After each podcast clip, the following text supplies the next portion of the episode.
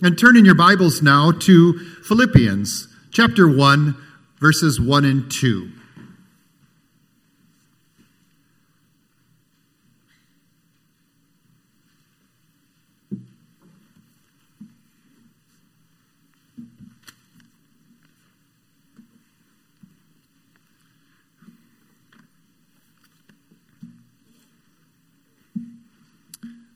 Is that 1154, Pam? 1164 in, in your Pew Bible.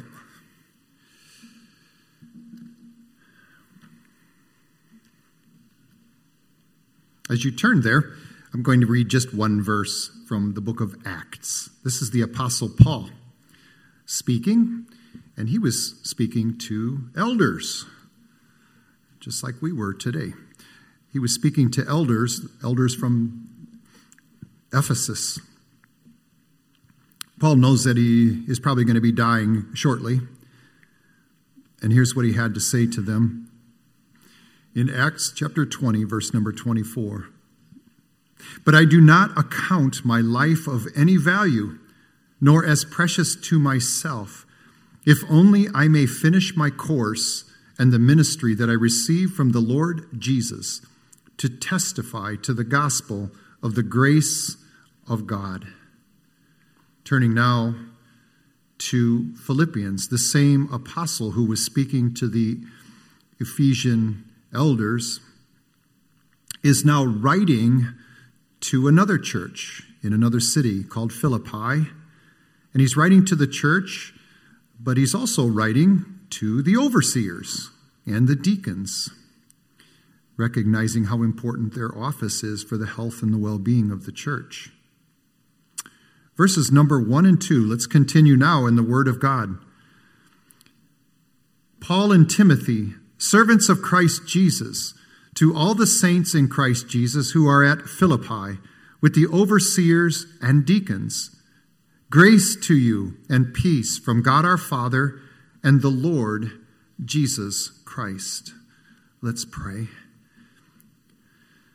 Father, in the same way that we always need your love, we desperately need your love. We need that which flows from your perfect love. We need your grace every day, your grace.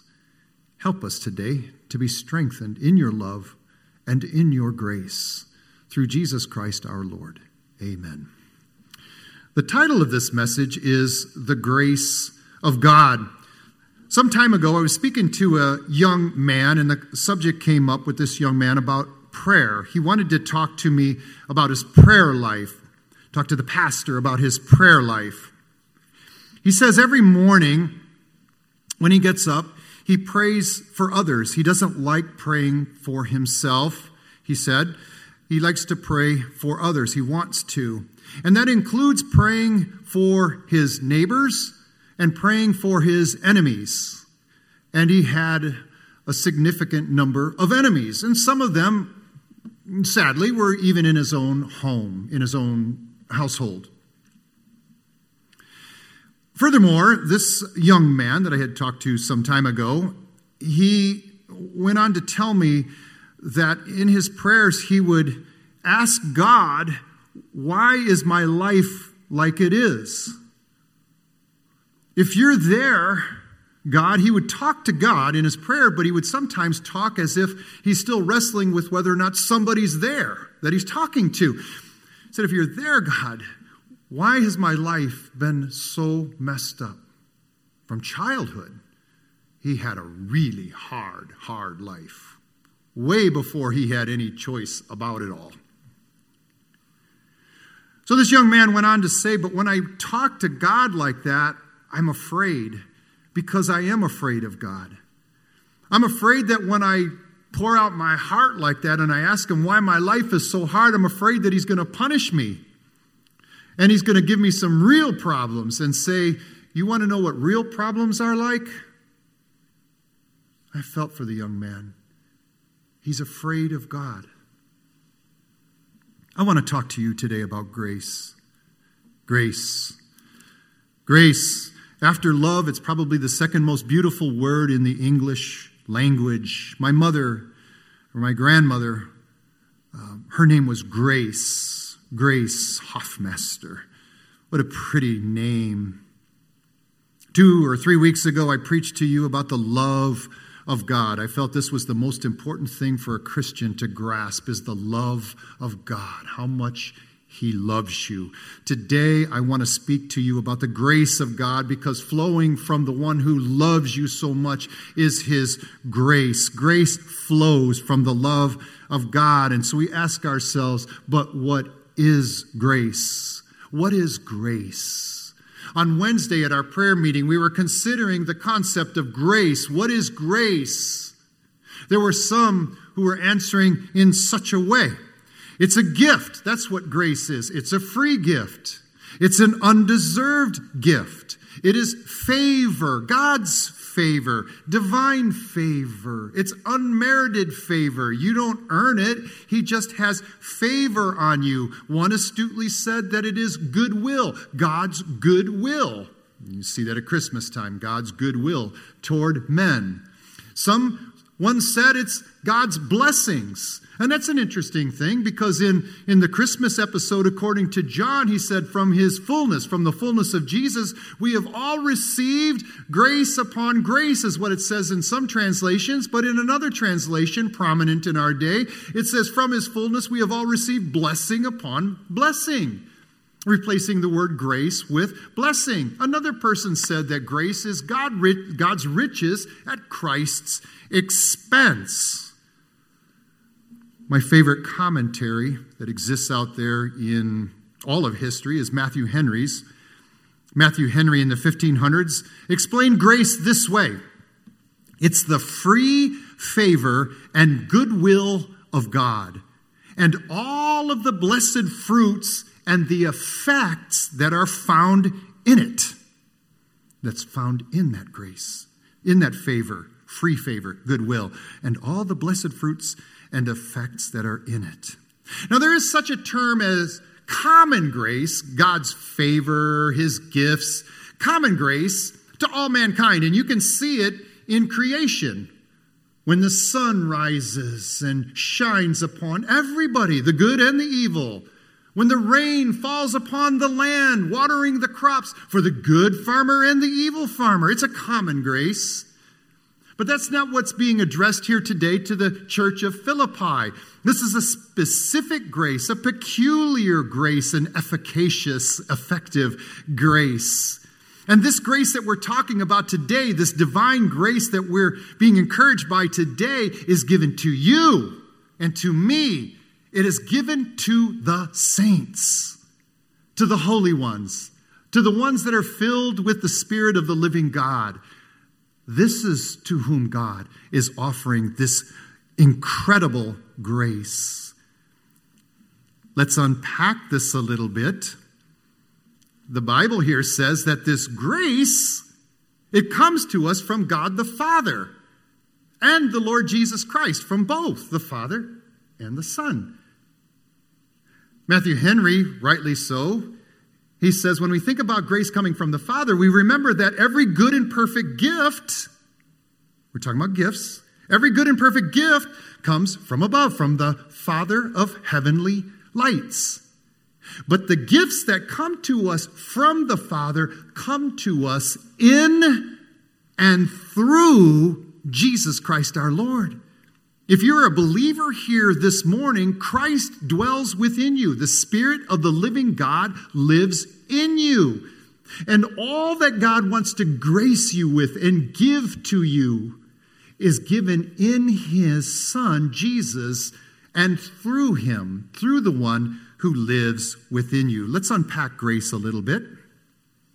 I just said that grace is an undeserved gift, unmerited favor. It finds this grace, this gift from God, finds its fullest expression. It finds its fullest expression in the person of Jesus Christ. In fact, you could say this phrase the gift of grace is Jesus. The ultimate gift of grace is Jesus. And all that is in him who He is and all that He's done for you. When we think about having received grace and it's been given to us in the person of Jesus Christ, we think about the gospel. This is good news. What is the gospel of Jesus Christ? That the Son of God, the sinless one, came for you and he died on the cross. He was buried and he was raised again from the dead for you. For you. But we said this gift is unmerited. He did this for you while you were still a sinner. You didn't earn this. It's a gift. And all that is in Jesus salvation. What else do you have in Jesus? You have life. Jesus said, The thief only comes to kill, steal, and destroy, but I have come that you may have life and life to the full. When you have Jesus, you have life. You have life to the full, eternal life, because the wages of sin is death. But the gift, we're talking about grace, we're talking about gift, but the gift of God is eternal life. Where? Where is that eternal life? It's in Christ Jesus our Lord. You possess now eternal life, the fullness of life, because you possess Jesus. You've received the gift of Jesus. And so you have all these things. And you have God's love that's been poured out into your heart through the Holy Spirit. This is the Spirit of Jesus Christ Himself who lives in your heart. God has poured out His heart, and you have fullness of joy. Fullness of joy in Jesus Christ, and you have peace. Furthermore, God has given you gifts for service, like elders and deacons. They've been gifted by God for works of service. That's a gift that comes to us exactly through Jesus Christ, from Jesus Christ from the Spirit of Christ, from the Holy Spirit. And with those gifts that every single one of us has in this room, every one of you has been given gifts to serve in this church. And with those gifts, God also gives you power. Power from the Holy Spirit to exercise those gifts. Not too long ago, I was speaking with somebody who is in the work world and I'm telling you, there are so many that are really having a hard time in the work world. Whether you're teachers or nurses or you're in the business, the whole world is just, you know, it, it's, it's ruffled. It's out of whack. And all the things that you used to do and you had your rhythm and you were in your ruts and you just kind of carried on, they're all distorted right now. The wagon tracks that you used to go in right now are all over the maps and you're hitting bumps and divots and, and potholes all over the place. And fatigue is setting in for so many. You're just trying to make it through it one day at a time. I was praying with somebody, uh, you know, not too long ago, and this person, uh, one of the shortest prayers that I've heard in a long time Definitely not like Pastor John's prayers, but it was simply like this Oh Lord, help me, help me, help me. Please give me strength today. Help me to be a light today. And then this person, you know, knew, just like so many of you here and so many all over the place, was going to have to go into their environment where they work and make it through another day but not just make it through, but be a light. This was a Christian prayer. Help me, help me, help me. Three times. Isn't that the Apostle Paul's prayer? I prayed to the Lord three times to take this thorn away, this thorn that was in my flesh. And here's what God's answer was to the Apostle Paul My grace is sufficient for you, for my power is perfected in weakness. Power is perfected in weakness. He'll give you grace. He'll give you everything you stand in the need of to make it through another day. There are times He's going to let you uh, work all of this out in your weak body, in your afflicted body. He didn't say that He's going to bless your physical body with everything wonderful. At times, He's going to bless you so much in your soul that no matter what your body's like, despite what your body is like, despite your lack of sleep, despite all of it, He's going to work what's pleasing in His sight, beautiful in His sight. He's going to sustain you, and He's going to make you shine in that earthen vessel of your body. His grace is sufficient for you, for his power is made perfect in weakness. Grace shows up 131 times in the New Testament. But this is remarkable. It shows up 130 times in the New Testament, but you you know Matthew, Mark, Luke and John?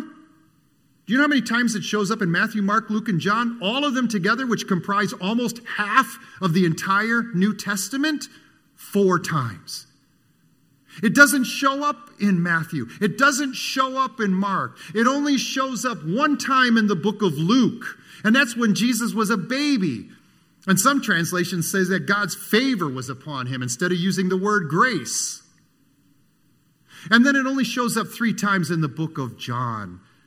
Four verses running right in the beginning in John chapter 1.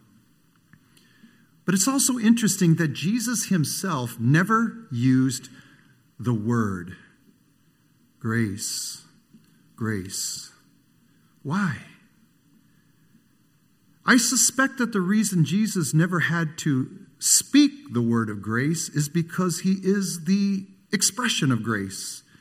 He is grace personified. But when he told many of his parables, his parables were about grace, whether it's about the tax collector beating his chest saying, God, I'm not worthy. He doesn't even look up. Have mercy on me. I'm a sinner. He stands justified before God. But the greatest parable that I think that has ever been said, it's one of the greatest stories ever told. Jesus told it is about the prodigal son. Prodigal son, the man, good father. He's got an inheritance waiting for his sons, older son, younger son, younger son wants it right away. Father, give me half of my possession, my inheritance. Father graciously gives his son half of the inheritance, gives him half of his entire inheritance. The young man immediately goes out into the world, into a far off country, and squanders it all on wild living and loose women. And he becomes a beggar, poor, can't sustain himself. He has to hire himself out. Hires himself out to a farmer who lets him feed pigs feed pigs. And this young man who had so much wealth now has nothing, and he's not even given food to eat. He's feeding the pigs the pods, and he is not even eating the pods that go to the pigs. He comes to his senses and he said, Even my servants back home, they're eating. And he says, I'll go back to my father. And I will say to my father, Father, I'm not even worthy to be called your son. Just make me like one of your hired servants. And so up and he goes, and as he approaches his home, his home, getting close to the father, but the father probably always had his eye out for his son. He saw his son from a distance and he ran to his son. He embraced his son, and his son was a bedraggled lad or young man probably ragged clothes, no shoes on his feet, a spectacle. And his father says, Quick, bring the robe, the best robe. Put shoes on his feet, and he puts a ring on his son's finger, indicating sonship. And he says, Kill the fattened calf. Let's celebrate, for this son of mine was dead, but now he's alive. You see, this is grace. The son was right. He tried to talk to his father. Father, I'm not worthy to be called your son. Can you see that? He actually was saying that. I'm not worthy to be called your son. Just make me like, quick! the dad says, and all the things I just related to you. This is grace. This is more than mercy. If it had been just mercy, the father wouldn't have just turned him away. He would, if, was, if he had no mercy at all, get away. You blew it, son. I don't, I don't even call you son anymore. If he was merciful, he would have let him work with the hired servants. But this is grace upon grace upon grace. Will you remember, will I remember to show grace to others? Will we see others through the eyes of grace? When we see broken sinners, can we remember that, but by the grace of God, there go I, and see others with the eyes of grace? Can you do it with people in your own family? For those who have been raised in the church, if you're older, and you see your son or your daughter struggling in their faith, and they're failing, and they're falling. You may have to speak words of discipline that flow from your love, but remember the prodigal son. Remember who you were before God showed his grace and mercy to you, whether you've been raised in the church or whether you came crawling in off the street. It's no different. God showed grace to you. Grace, it's so wonderful. But how do you obtain grace? How do you come into possession of grace? And we must be careful here. We have said that grace is a free gift. You can't work for grace. You can't work for the gift. You can't earn it. And if you do try, you won't get it. God won't give you what He wants to give you if you're going to approach Him and think you're going to earn it. I tried, teenager. I wanted to get right with God, I thought. Baptists came to my door, knocking at the door. I went out, met them on the front porch. If you were to die today, John, do you know whether you're going to go to heaven or hell? I answered these questions. I wanted to get that right. But the presentation, it wasn't no fault with them. I give them all the credit, the Baptists who were doing that and had the courage to actually share the gospel. Praise God that there are still some people who have courage to do so. And they did.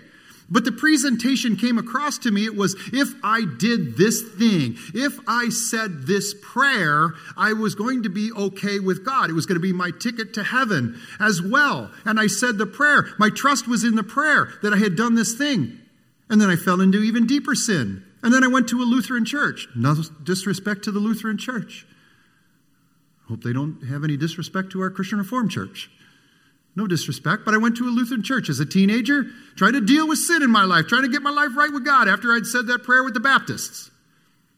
I went through catechism classes, Luther's smaller catechism. I made my public profession of faith in front of the congregation. I did all these things that were right, and they were good. They were good. The catechism was good. It was true.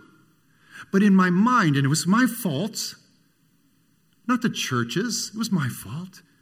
My approach to getting right with God was do these things, do these things, and you'll be right with God. And I fell into even deeper sin in time.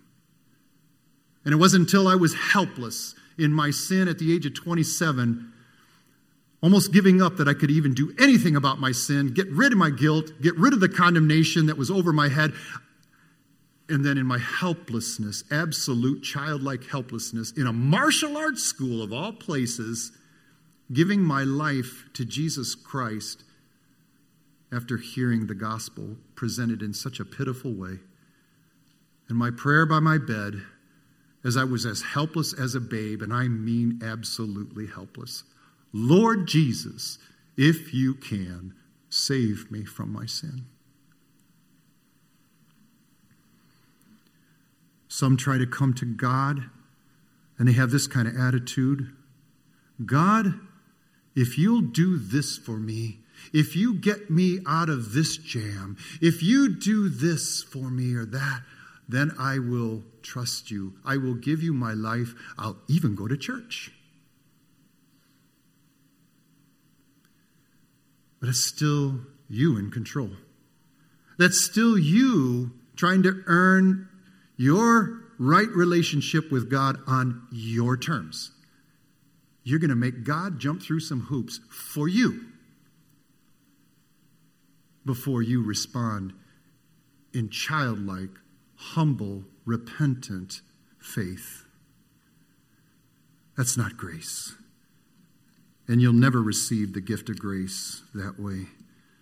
The only way to receive the gift of grace is you come to Him humbly as a child because God gives grace to the humble.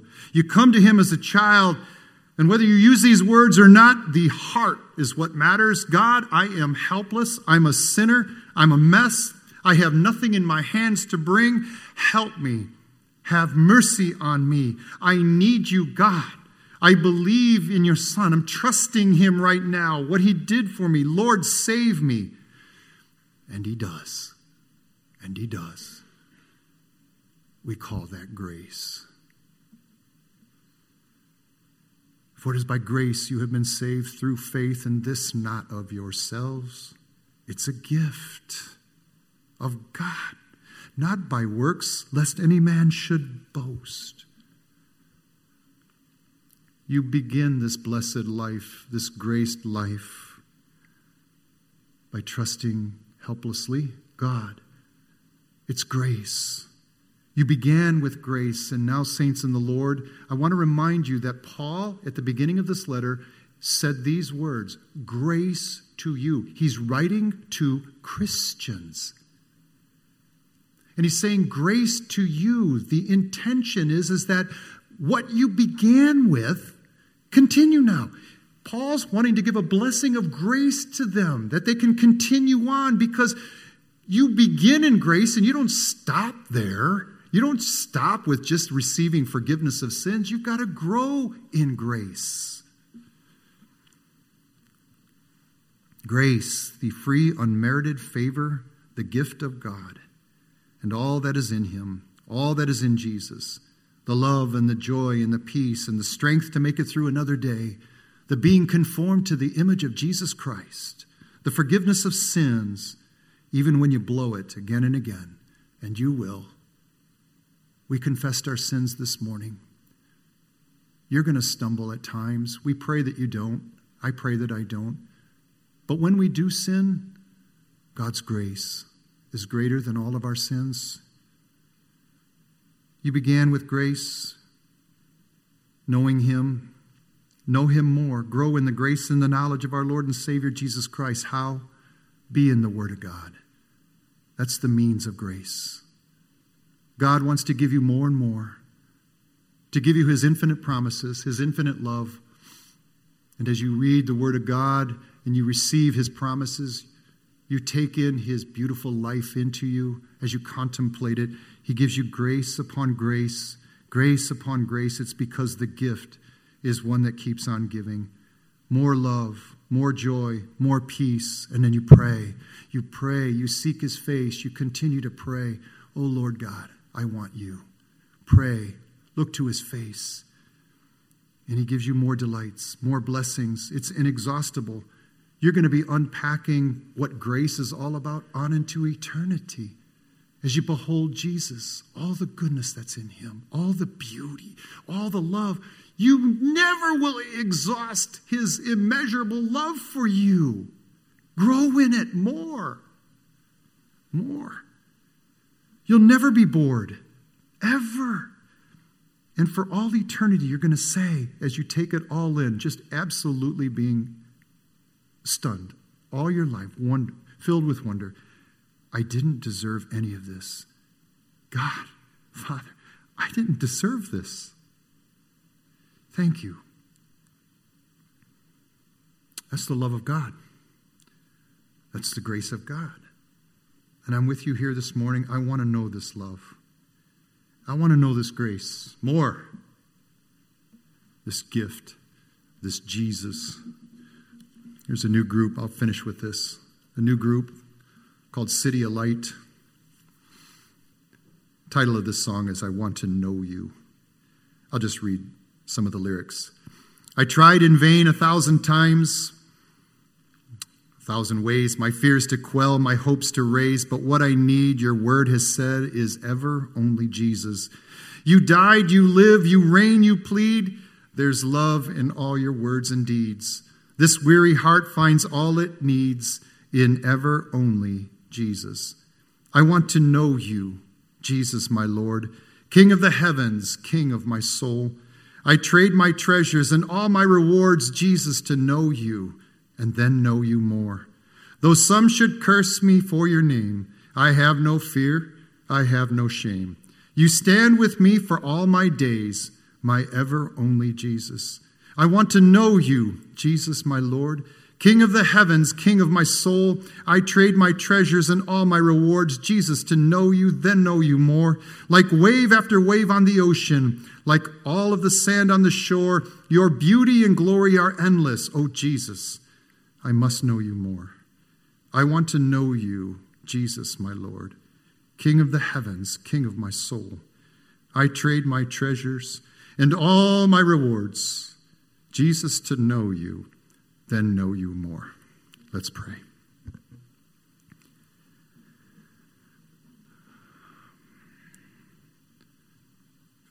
From your gracious heart, from your loving heart, from your faithful heart, from your compassionate heart, Lord, we pray that you would give us a deeper experience of your love, and that, Lord, we would be those who receive more and more of your grace. And all of it through Jesus Christ our Lord. Amen.